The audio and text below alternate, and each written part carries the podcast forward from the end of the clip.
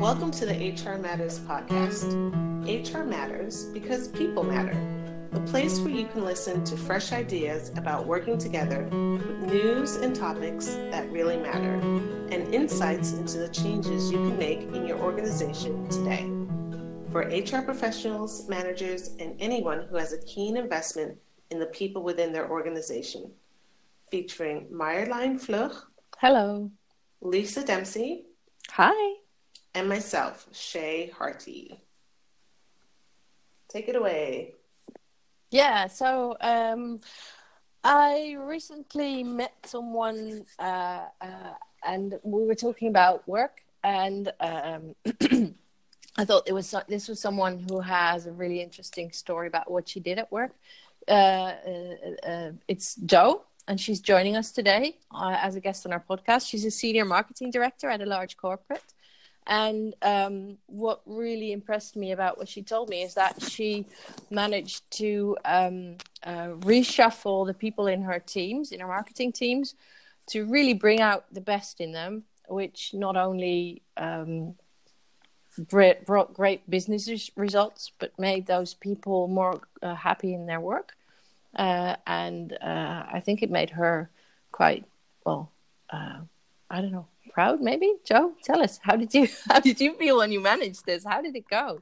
Um, i think it would be really interesting to hear from you um, how this went and what you brought to it and what you needed from other people.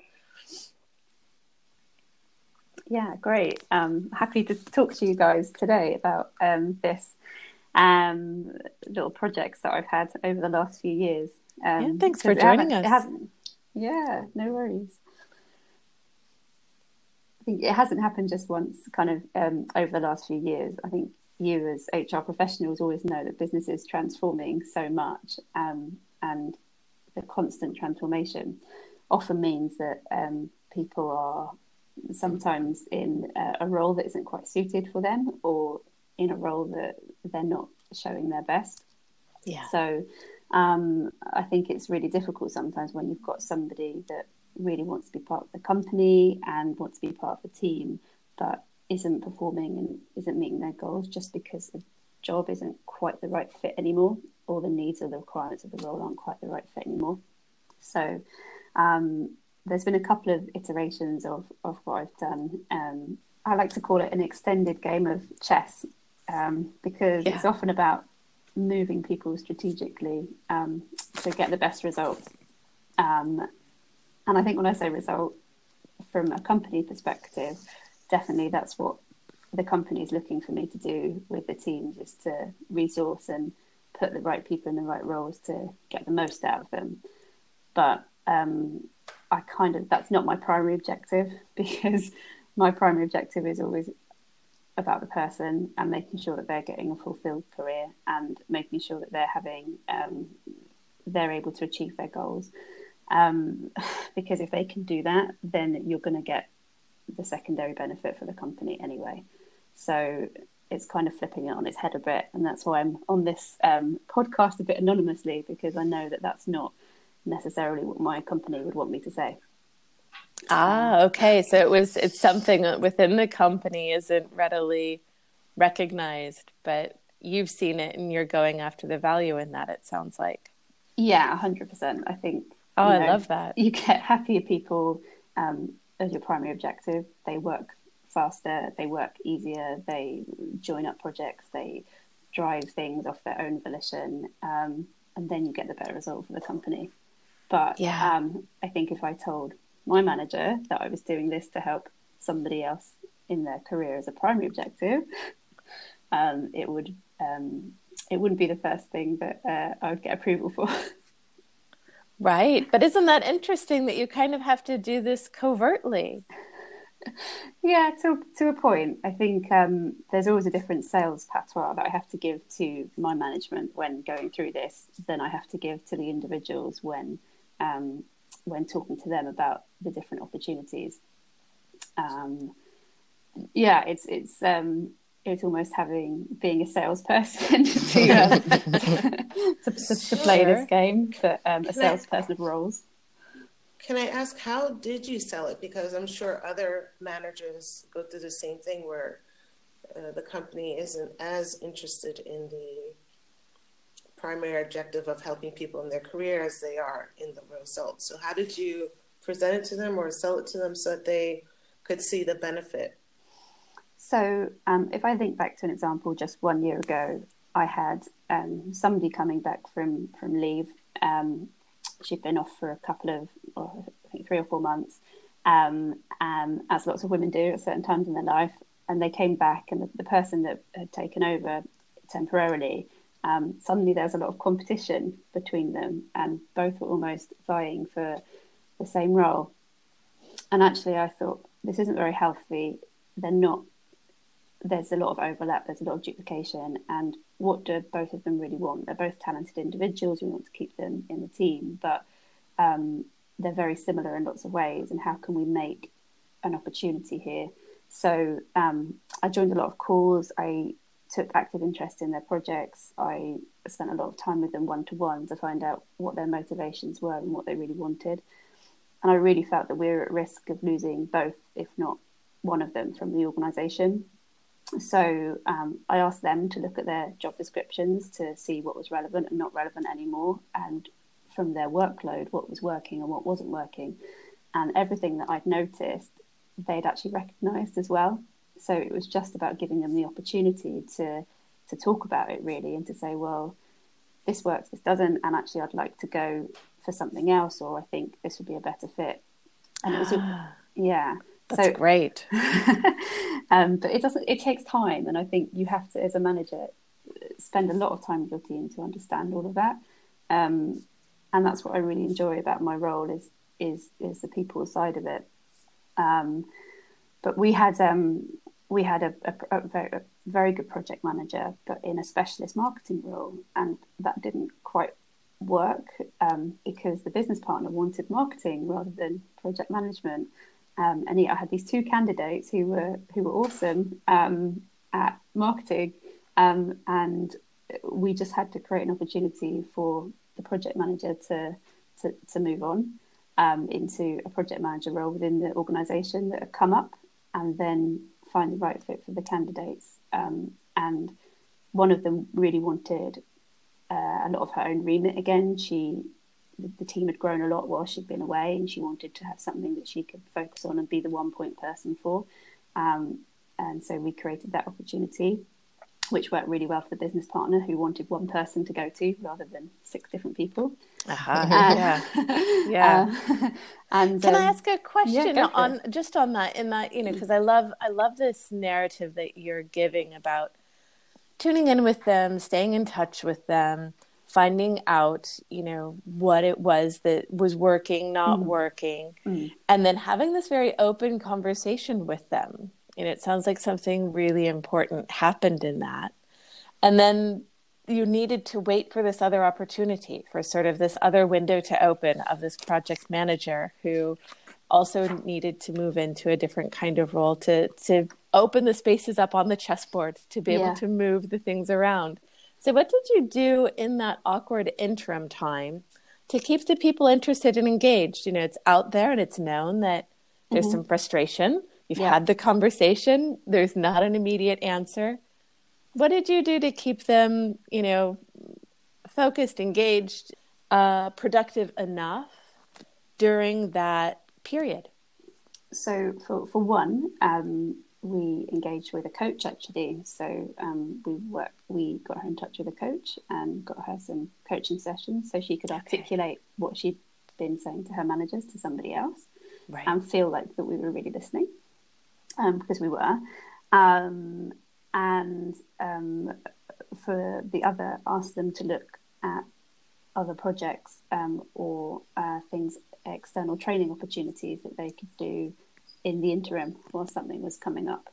Um, so it is often a bit of a waiting game for companies when there is you can't just keep increasing the FTE. You have to say um, stay within your budgets and stay within everything else. But right. um, I think that the, the, the, coach gave us an opportunity to say, look, we're listening, we're invested, it's just a matter of time.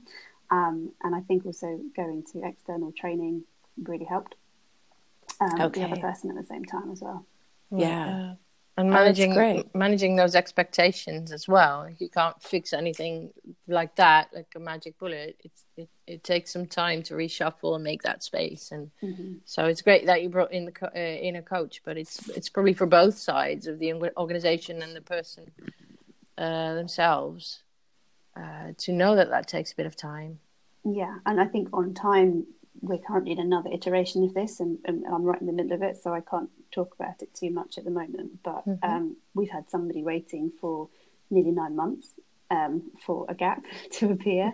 Um, but I speak with him nearly monthly, that, and we talk through. I'm just very transparent with where we are with the plan and what's happening, and you know what um, what needs to be done. But also in the meantime, make sure that he's fully networking across the rest of the business. So, meeting different business partners, traveling to different meetings, um, ensuring that he's being kept um, engaged in different ways and he's learning new things about the company um, and different people. So, um, yeah, we're, we're, waiting for a gap at the moment for, for him, but he's he's been very patient for nine months. So, um, I think people can do that when they trust you.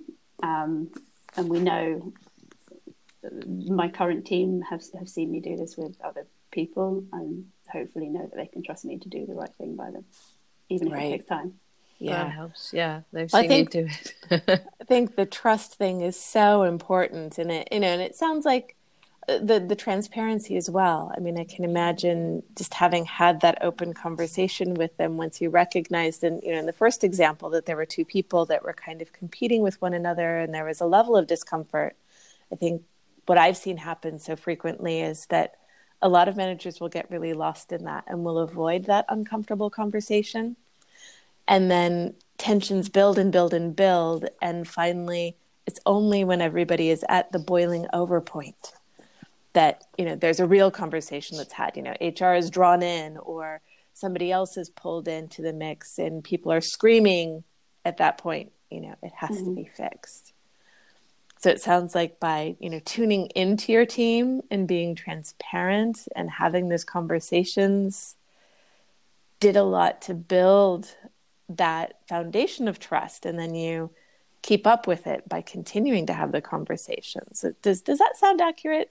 That's what I'm sort of hearing you described. Is that Yeah, it was it's almost that I saw it and got in there before it became a major problem and before um, you know, we, as I said, we were at risk of potentially losing um, one, if not both of them, and and actually by addressing it a bit more head on, a bit more proactively, um, and recognizing that there was an issue, um, and articulating that, um, it it definitely helped, and we've now you know retained amazing talent within the business.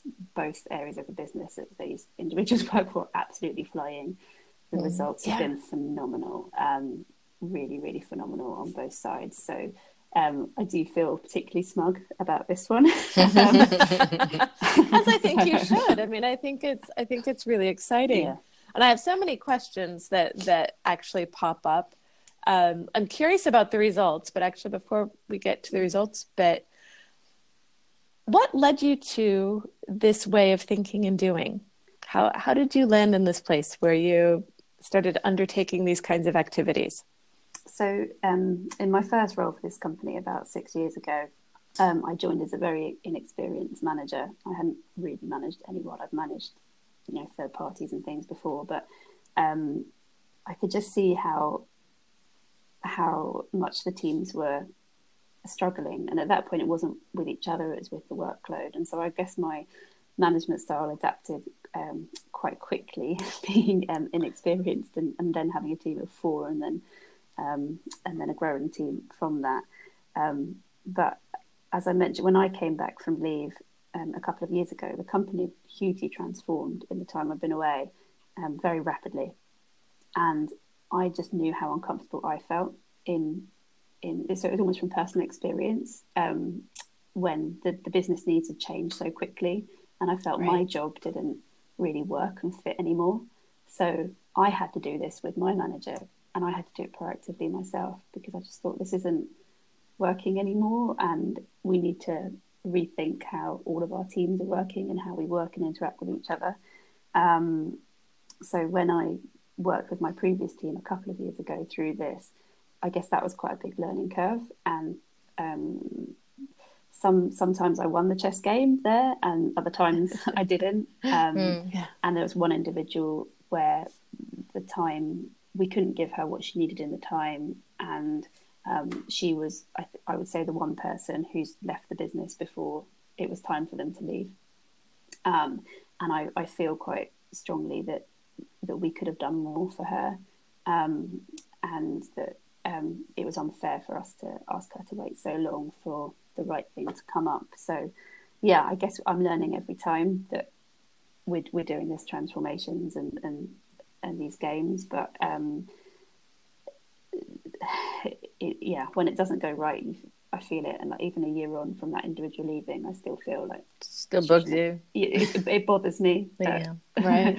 um, it bothers me a lot, so I'm really conscious not to let anybody slip through um, again. But yeah, yeah, no, but that's great. How wonderful to to take your own learning experiences and what you experienced as an employee, proactively take things on, and then recognize that you know the people who work for you when you came into the management role as a new manager that they're going to experience really similar things and just a you know tremendous amount of really productive empathy you know really important empathy of understanding where people are at and what they need and also that it it is a loss to the business when talented people go mm-hmm. Productive empathy. I like that. I'm i'm writing that one down. I'm going to use that one. Productive empathy yes. Productive empathy yeah. I think empathy has a bad name in business right? Because yeah. i think people misunderstand it so often. It feels like oh no business is business and we're not here to be soft and cushy people. Mm-hmm. Yeah. Well, I think, actually I think business is all about people. We need to have a lot of empathy. yeah, yeah, yeah. I think I think people mix up empathy with sympathy, where sympathy just go along with and empathy is you know finding information and listening to the other pe- person and uh, uh, making good use of that information coming from a good place. Yeah, yeah. I think it's tuning into that. Yeah, yeah. Yeah. That's great.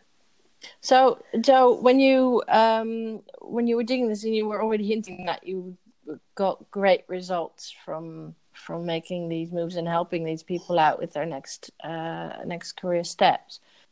I, you said you couldn't openly tell tell the organization what your own motives were, but you could definitely show the results. Mm-hmm. Did you get um, did you get help from uh, your management? Did you get help from uh, HR? What did you need to make this happen, and how did that go? Did you pull it from the scraps that you found, or did you get resources, or what were the essential things for you to make this happen?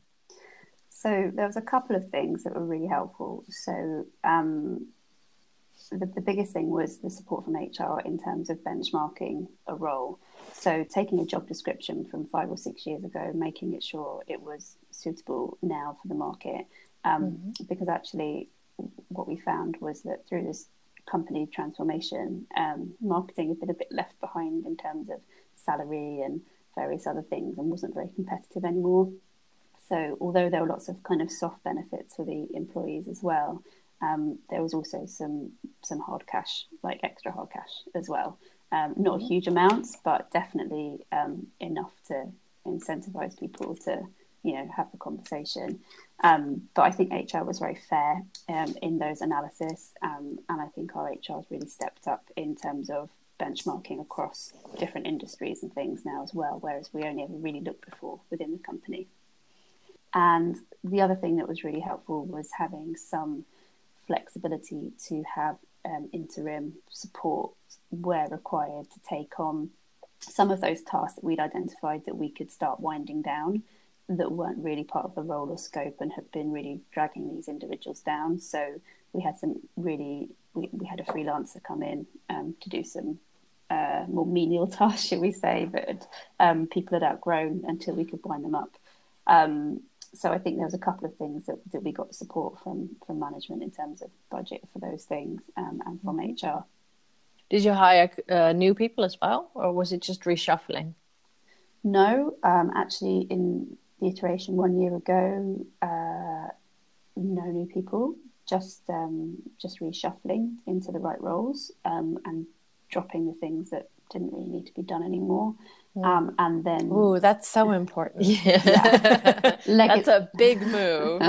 yeah, legacy, legacy things that people yeah. didn't even know that we did anymore that we're just churning out. Um, and a couple of years ago, no, it was it was a much bigger one, much bigger reshuffle, but um, use existing people, and again, just a lot of rescoping roles with um, with HR and. Um, in that opportunity, actually, we we found the funds and outsourced a really big project to um, an agency, and that relieved a lot of time pressure from the teams, and that meant we were able to do the big reshuffle. So it, yeah, it's not just about people; it's about where else you can divert projects to sometimes as well. Right. Yeah, that's great.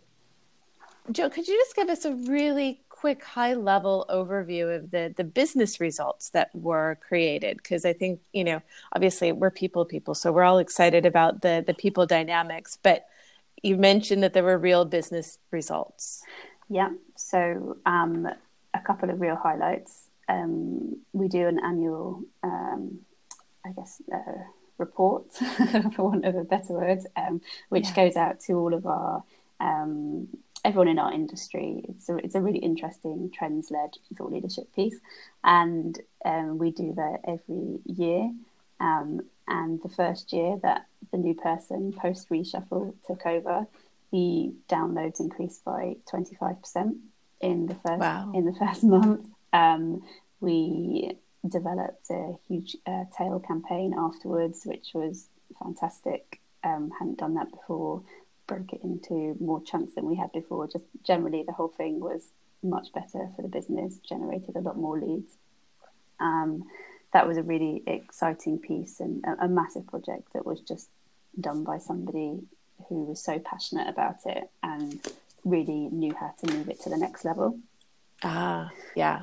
That's um, really important, isn't it? Super important. Um, yeah. And because they hadn't done it before, it was new and it was fresh for them. Whereas the mm. person previously, it was the third or fourth time that they'd done it. And mm-hmm. I think just that, that freshness, that fatigue had been setting in um, yeah, in redoing the project. So that was one really great result. Um, another brilliant result was, as I mentioned, taking a very large piece of work that was taking up a lot of time um, for different people to do, but was also being done very inconsistently um, across different markets and outsourcing that to a centralized agency. Um, within the first month of the agency producing um, the first piece of work, which was a another piece of thought leadership content, it had been submitted and won an award for journalism. Right. so, um, like, really, you know, obviously we can ride on the publicity of that as well because it's our, our magazine that we write the agency on. But um, really phenomenal that they can just have that consistency and save everybody in the business loads of loads of time, but um, also have amazing results straight away um, for right. customers. So yeah free up time and space within the team for them to play to their strengths exactly. and outsource the stuff that just wasn't going well and immediately you see the result yeah so yeah just a couple of really strong examples there um, that allowed then i think a lot of knock-on effect for the team to put their efforts and energy into other things like making the event that they were working on absolutely the best ever like or or sending out another campaign and generating a, a few more leads. Um, I think one of the other highlights was of getting the right person in the right role for the business partner that wanted to have just one point of contact um, yeah. was um, within the first quarter of them working on that, um, sending out the first ever campaign. They'd never had a campaign before um, that actually drove leads and drove sales for the business. So um, just having the focus to talk to one person meant that they could get themselves organised and um, push something forward. So, yeah, so a few really good examples. Yeah, absolutely. And what a powerful example of really putting somebody in their strengths mm-hmm. and then watching them perform really well. Yeah, we've we've talked about that before. Like when you have good people in your organization, really all you need to do is get out of their way. Yeah. and that's what it sounds like. You know, it's it, that's yeah. what it that's what happens when this. It's a really good real life example of of, uh, of that. Yeah, so I, but I think it's so easy for, and in my experience at least, especially for you know line managers it's really easy for them to assume that when somebody's struggling with performance it's because they as a human being are just not talented as opposed to seeing the this opportunity. And exactly what I hear you describing Joe of you know that this is a very talented person just not in this role. Mm. so we need to you know play that game of chess. And find how can we put everybody in a strengths based position. Mm. I think that was one of the things on the strengths based um, that you mentioned. We we did do Strengths Finder um, a few years ago, um, okay. and and I, I, forgot to mention that actually because it was interesting in what it threw out for the teams um, to a point. I mean, myself, I didn't really um, like the process of it. I felt it was a bit formulaic, um, but actually now when I review the results and where people are in their roles, it's pretty accurate. So I didn't I didn't like doing it, but and I didn't rate it at the time. But now, like with a bit of maturity and reflection and distance from it, I can see that type of methodology does sometimes really help. Yeah, yeah. Well, you know, I think you can tune into people's strengths without necessarily having to follow that very strict formulaic methodology. Mm. And it sounds like you already had a bit of a natural inclination to do that by tuning into your people, mm-hmm. listening to what it is that they're saying, you know, and, and digging below the surface. Mm-hmm. You know, I, I hear sort of a bit of a process of digging below what it is that they're saying and what what's motivating that as opposed to just staying at that surface level, hearing somebody complain, and then just kind of writing it off because it's inconvenient for you or it feels like an extra thing to do that you just don't have time for. And I think that, you know, this is a, you are a spectacular example of somebody who is winning in your business field because you're tuning into people and you're taking time and you're setting that as a priority. And I think that's huge. Agree. Right. Yeah. Yeah, so Joe, if if you or anyone else were to do this in a different team, what was what would be the one tip that you would give them? What would they need, or what, how could they start approaching this? Um, I think the one tip has to be to start with listening to your team, but not just listening to them. Really, really listening to them and finding out what they mean when they you say I can't do something or I'm frustrated or this is annoying me. Just getting to the bottom of that and finding it, listening to their motivation rather than their complaint. Um, because I think yeah. from that, that's where you start the conversation, um, and that's where you can start. Okay, well, how can I make this person happy? Because that's really what's important. That's why we're here on this earth. Is not you know to do jobs. Is like you know well, how can we make each other happy, um, and then how can we how can we make the work better and therefore how can we give back to the company?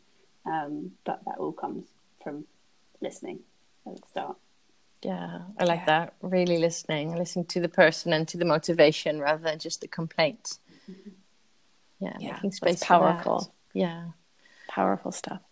Well you know what i what i love in you know the, this example that joe is bringing to life is is indeed really tuning into people and getting past that surface and tune in and the value that's created by doing that. You know not only are you happier as as a manager because you're working with people who feel like they're being seen and heard they're able to deliver better in their roles and they're feeling better they're feeling happier at work and the business is winning too. Um, you know it's this magic alchemy that it, takes a long time and i think that's what i'm i'm hearing as well in joe's story is just the willingness to take that long deep breath and hold out and stay with it rather than getting frustrated when after a week nothing Yeah. has changed. yeah that's that would be my that that's a really good take from me Uh, uh, uh, something that i take from this is uh you know managing those expectations and being transparent and being honest about that and also filling up the space with something you can provide whether it's coaching or something else you know and can be loads of small things as well. I think if you really listen to the person you know what's going to help them uh, get through that time. You can that's going to help you identify the right thing too. What I really liked was um, when you first started off, you said the primary objective is to help people in their career. I think a lot of companies tend to forget that, that it, it should be a primary objective because in doing that, the business will grow. Once people are in the right role, doing the things that bring them uh, meaning to their life, purpose, and we're starting to see an even bigger trend these days when more and more people, millennials, and the generation behind them are just going to walk away from companies that actually don't care. Mhm. When they act like they don't care, it shows it's not going to feel motivating for anyone in their job. So I think it is important that we continue, that we have people like you, but even that other companies, other leaders continue to make a primary objective about the people that are working there. And that in turn will fuel the results and the, the better return on investment and things like that. Yeah. Well, and even contribute to those purpose driven organizations, right? Because people are looking for more purpose in their work and more purpose from the people they're working with. And it's, and I think there, there also needs to, there needs to be ROI, but there needs, there's something beyond ROI that needs to be built as well. Yeah. And I think all of this contributes a lot to and that. that's that's even that's only going to get stronger and bigger with uh with what we see ahead of us in the in the in the job market basically well uh, thank you. Thank you so much joe for being our guest today and telling your story because as we said this is a really good example of what can be in the ways of of um being human in the workplace and in the way of results and and the speed of that and the joy that it brought to to uh, your team and and well the the the the, the pride that it brought you. I think you should be proud and happy with this Yeah. and uh Thanks for sharing your inspiration with Yeah. us, Joe. It's been a real Yeah. pleasure.